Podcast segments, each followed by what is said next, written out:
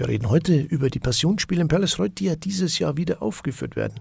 Und unser Gast ist der Mitinitiator und Autor des Stücks, Michael Sellner.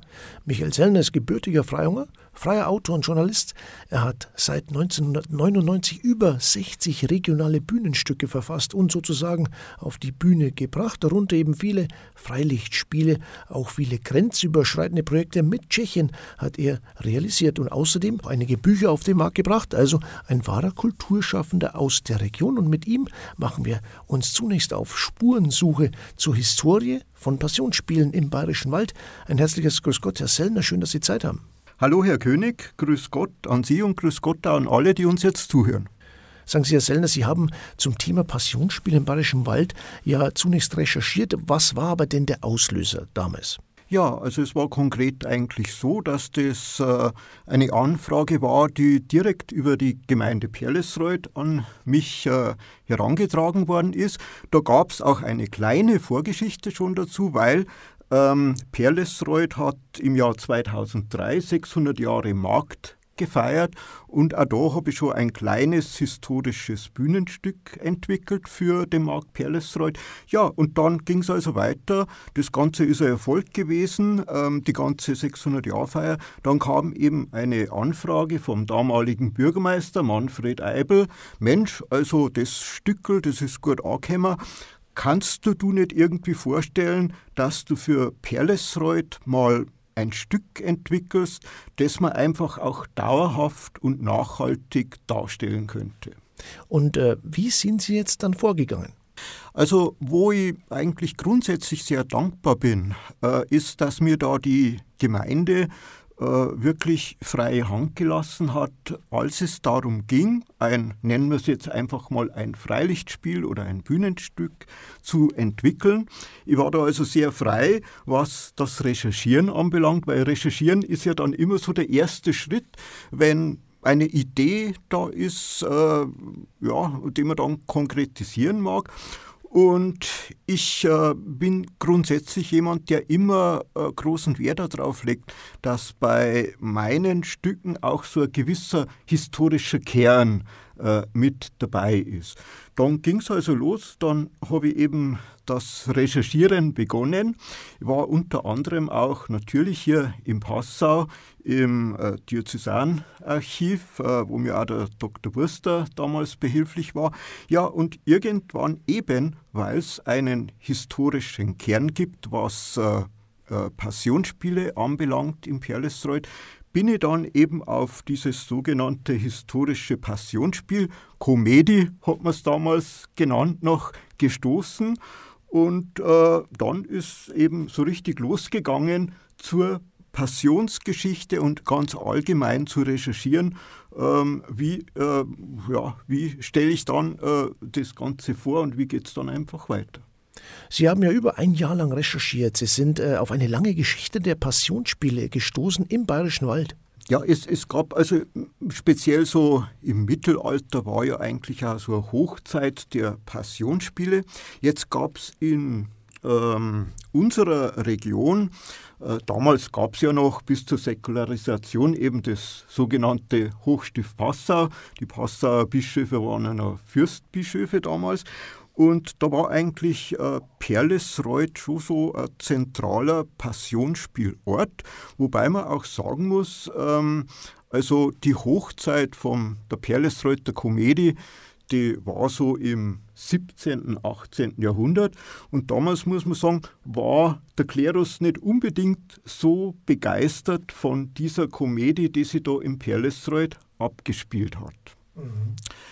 Das hängt äh, damit zusammen, dass, ähm, ja, das war äh, heute darf man sagen, die Gastronomie in Perlesreuth, die hat davon natürlich profitiert, dass eben ähm, viele Schaulustige nach äh, Perlesreuth gekommen sind, haben sie das, äh, dieses äh, geistliche Spiel angeschaut.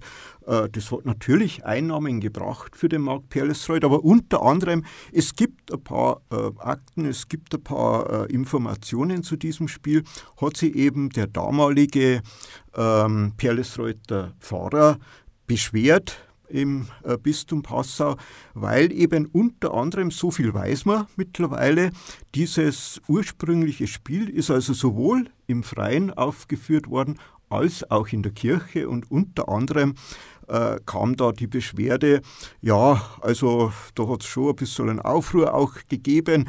Äh, die Kirche selber innen ist durch die Fackeln geschwärzt worden.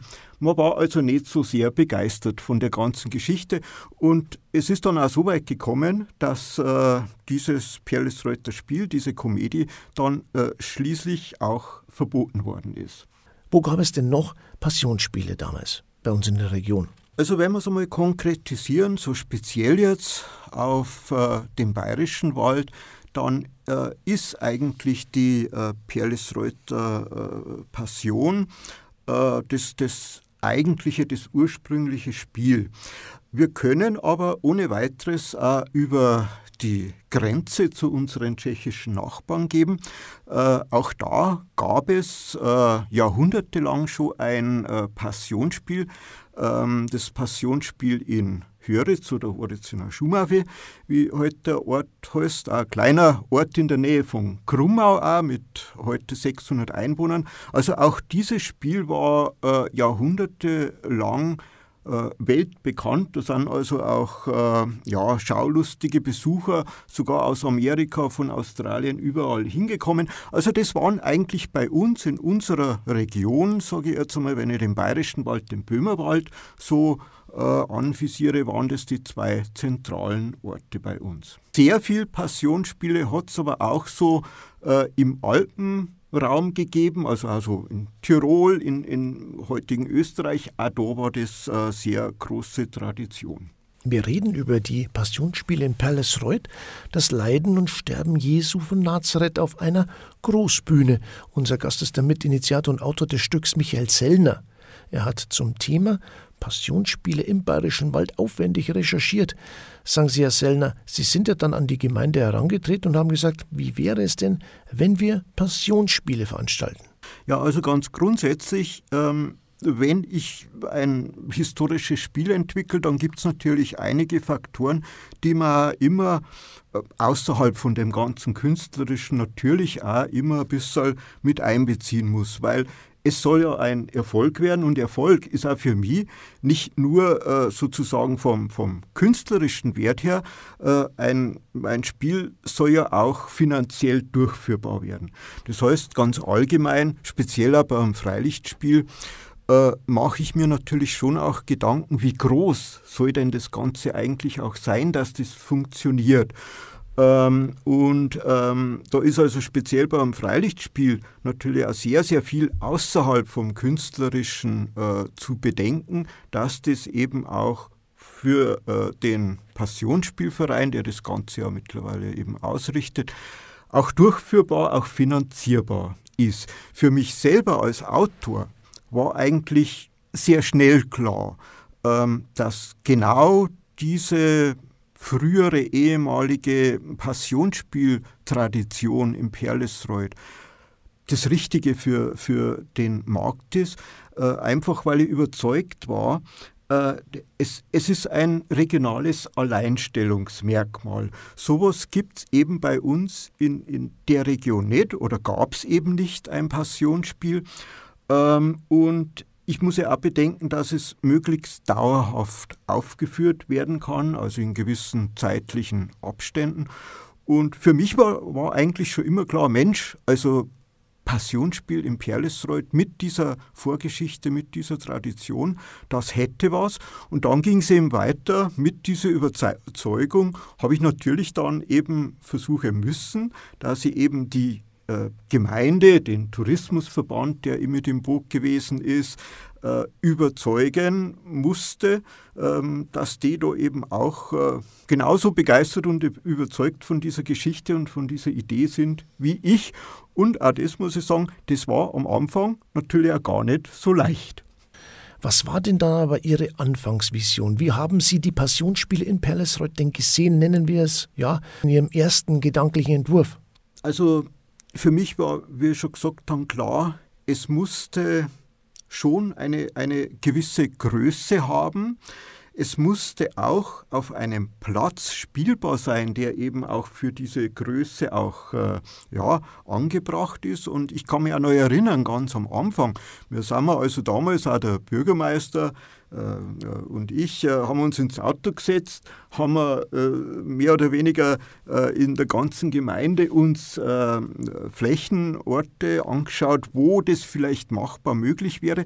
Und für mich hat sich dann auch relativ schnell eigentlich ähm, ja, das rauskristallisiert. Es gibt in Perlesreuth, relativ zentral sogar am, am, Marktplatz, ein bisschen unterhalb vom Marktplatz.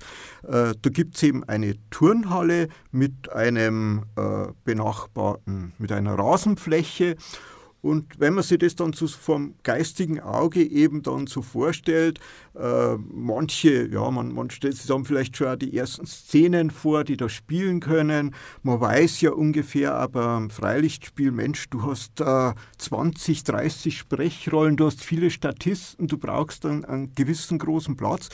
Und das war eigentlich äh, von Anfang an ideal, vor allen Dingen auch deswegen, und das ist eben auch wieder so diese finanzielle Komponente.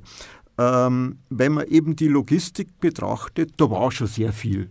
Ähm, da da gibt es Toiletten, da, da können sie die Spieler umkleiden in der Turnhalle und diese Dinge mehr, die man also nicht mehr extra installieren konnte.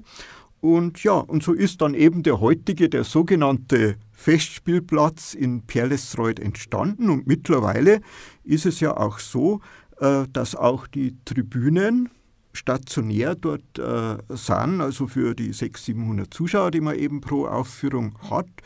Äh, und äh, ja, also das ist jetzt ganz gut so weit gediehen. 2005 war ja dann Uraufführung. Das heißt, man fängt wahrscheinlich einige Jahre vorher an, aber wie fängt man denn überhaupt an, so ein Stück zu schreiben? Ja, also wenn man jetzt so ein Spiel entwickelt, dann geht man es oftmals sehr, ich sage jetzt mal vielleicht sehr, sehr banal oder nach, nach einem bestimmten äh, Grundsatz an. Ich sage ja immer, äh, und das ist auch bei den, bei den äh, grundsätzlich in einem, in einem Theaterspiel, sage ich das jetzt einfach mal so vereinfacht so, ein, ein Publikum ist nur bis zu einem bestimmten Grad auch von der Dauer her belastbar. Irgendwann mal äh, ja, da, da ähm, klappst du dann zusammen und länger als zwei Stunden kannst du ein Publikum eigentlich, egal wie gut das Stück ist, aber nach zwei Stunden, ähm, äh, das, das ist eigentlich die maximale Dauer. Ähm, und bei mir war es eben so, ich habe grundsätzlich ähm, war die Idee maximal zwei Stunden, zwei Akte machen, damit eine große Pause drin ist, damit eben auch äh, das, äh, unser, unser Publikum ähm, da nicht äh, erschöpft ist. Äh, das war mal so der eine Gedanke, also die Länge von dem ganzen Stück. Äh, das andere war dann einfach, ähm, was will ich denn zeigen? Und zeigen wollte ich äh, ja so die letzten Stunden von Jesus Christus. Natürlich äh, ufert das Ganze am Schluss eben mit, mit dem Auferstehungsgedanken und so. Das ist eben so das, das, das Ende. Ähm, ähm, die Auferstehung, Kreuzigung, Auferstehung. Und dann geht man eben das Ganze so an, dass man das eben so in Szenen konstruiert, wobei man auch immer hm, aufpassen muss, dass man auch nicht zu viel äh, Schauspieler in eine Szene reinpackt, dann sage ich auch ein bisschen äh, äh suffisant. Äh, man muss auch immer äh, schauen, dass die Schauspieler auch möglichst, ja, ich sage jetzt einmal gleich viele Sprecheinsätze haben, dass er das ein bisschen so ähm, gut geregelt ist. Ja, und dann geht man einfach an, dass man das Ganze in, in Szenen kleidet. Äh, und äh, ja, die Schauspieler, natürlich, das ist auch ein großes Thema. Äh, wie gewinnt man die Schauspieler für so ein Stück? Weil was mir auch sehr wichtig war dabei ist, ähm, dass sie, es soll sich ja der Ort Perlesreuth identifizieren mit diesem Passionsspiel.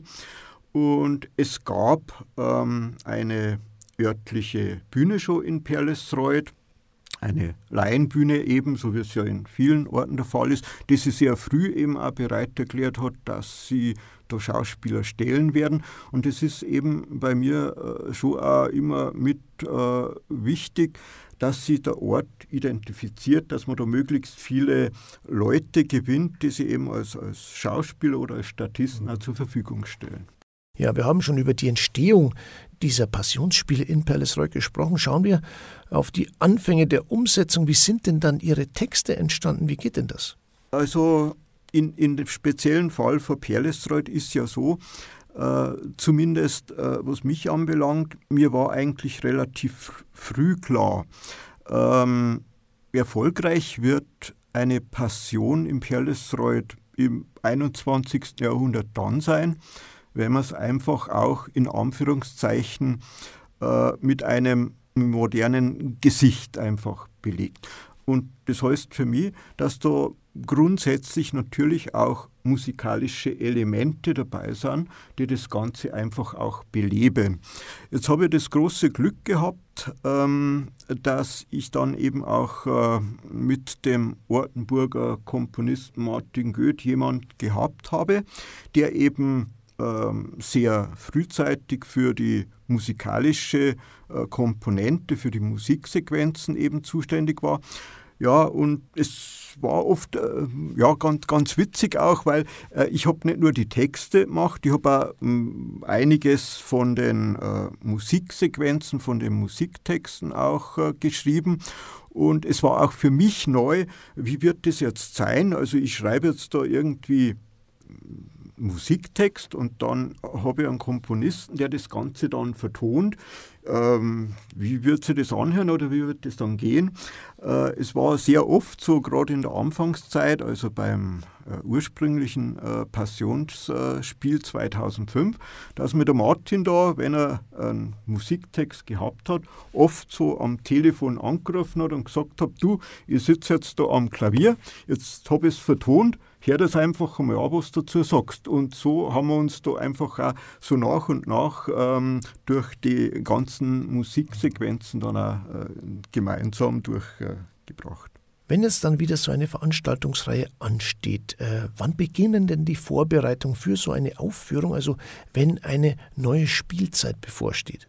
In dem Fall schon relativ früh, denn man muss auch sagen, äh, es hat uns auch Corona ja natürlich ein wenig ausgebremst. Also eigentlich wäre ja schon 2022 geplant gewesen, dass die Passion wieder stattfindet. Ja, so hat sich das Ganze eben jetzt äh, ein Jahr lang nach hinten verschoben. Ähm, man kann ja mal ganz allgemein so sagen, ähm, die Schauspieler die brauchen natürlich erst einmal Texthefte, ähm, damit sie das Proben beginnen können. Und man kann ja so ganz allgemein sagen, naja, äh, im Prinzip ist beim Freilichtspiel so, so ein halbes Jahr vorher, ja, da sollte man so ein Textheft vielleicht schon mal in der Hand haben, damit man das auch noch gut proben kann, weil ganz am Anfang äh, geht es ja natürlich darum, dass man den Text beherrscht, bevor man dann einmal so auf den Platz geht und dann eben in, in der Gruppe auf dem Platz agiert.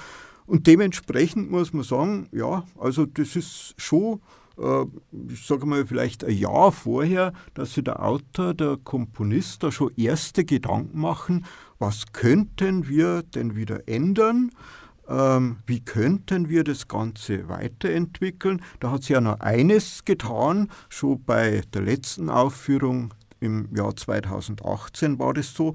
Wir haben ja jetzt auch einen musikalischen Leiter, den Klaus Wegerbauer aus äh, Hauzenberg, der eben als Spielleiter jetzt fungiert.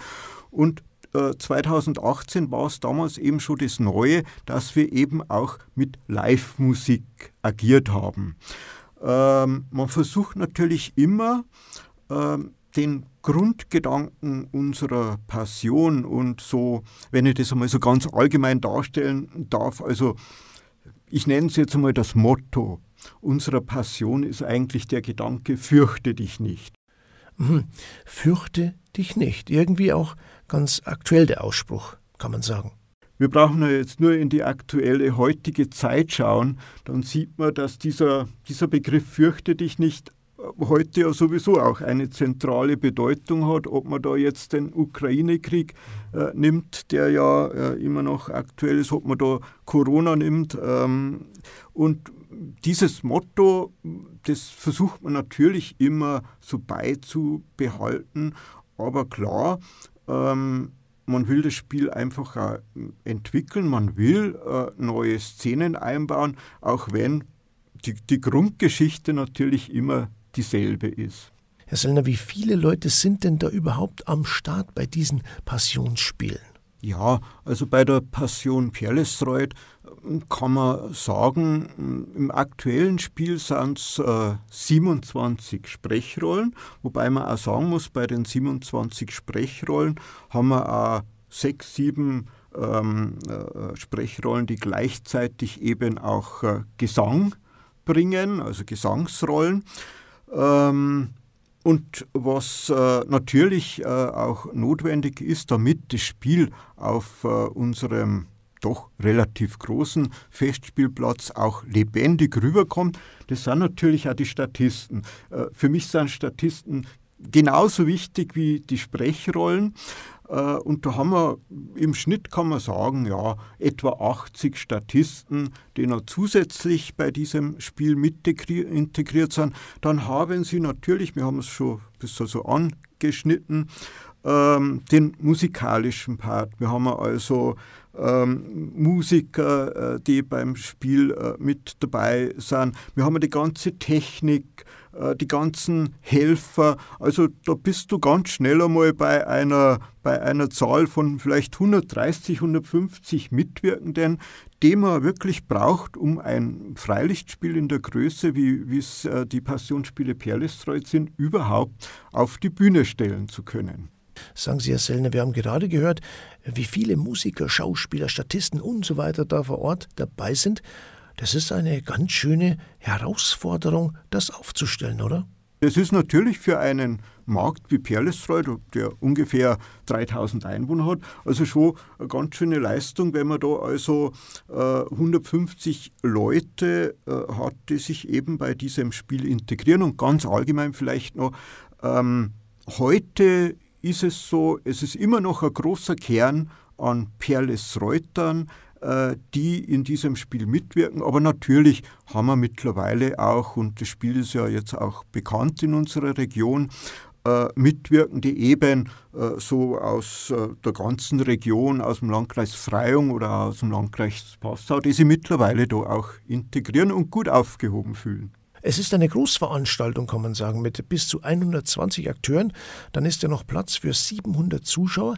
Das ist dann schon eine ganz besondere Atmosphäre auf dem Festspielplatz im Palacreuth, oder? Ich glaube, dass das Freilicht, speziell Freilichtspiele ähm, sowieso, äh, das, das ist sowieso ein Merkmal, ein Kriterium äh, speziell von einem Sprei Freilichtspiel äh, durch die ganze Atmosphäre an so einem großen freien Platz. Äh, das ist für einen Zuschauer natürlich eine, ein ganz anderes Erlebnis, das so live mitzuerleben, als äh, wenn man das zum Beispiel irgendwo ähm, äh, ja, im, im, Fernsehen so miterlebt, irgend, äh, irgendein Spiel oder sonst was. Also natürlich ist es ein, ein großes Erlebnis. Äh, ich habe schon gesagt, äh, die Bühne bei uns ist ja überdacht. Äh, das gilt aber nicht für die Bühne an sich. Also ich sage oft, man, man spielt ja, es ist ja, beginnt um 20.30 Uhr beginnt das Spiel und wenn es dann ein bisschen später fortgeschritten ist, wir spielen ja sozusagen unter den Sternen. Es ist ja der Sternenhimmel über uns. Es ist, es ist a, doch ein relativ weitläufiger Platz, so, der so in drei Ebenen konstruiert ist. Also das Ganze ist dann schon ein Erlebnis, das natürlich auf einen Zuschauer ganz anders wirkt.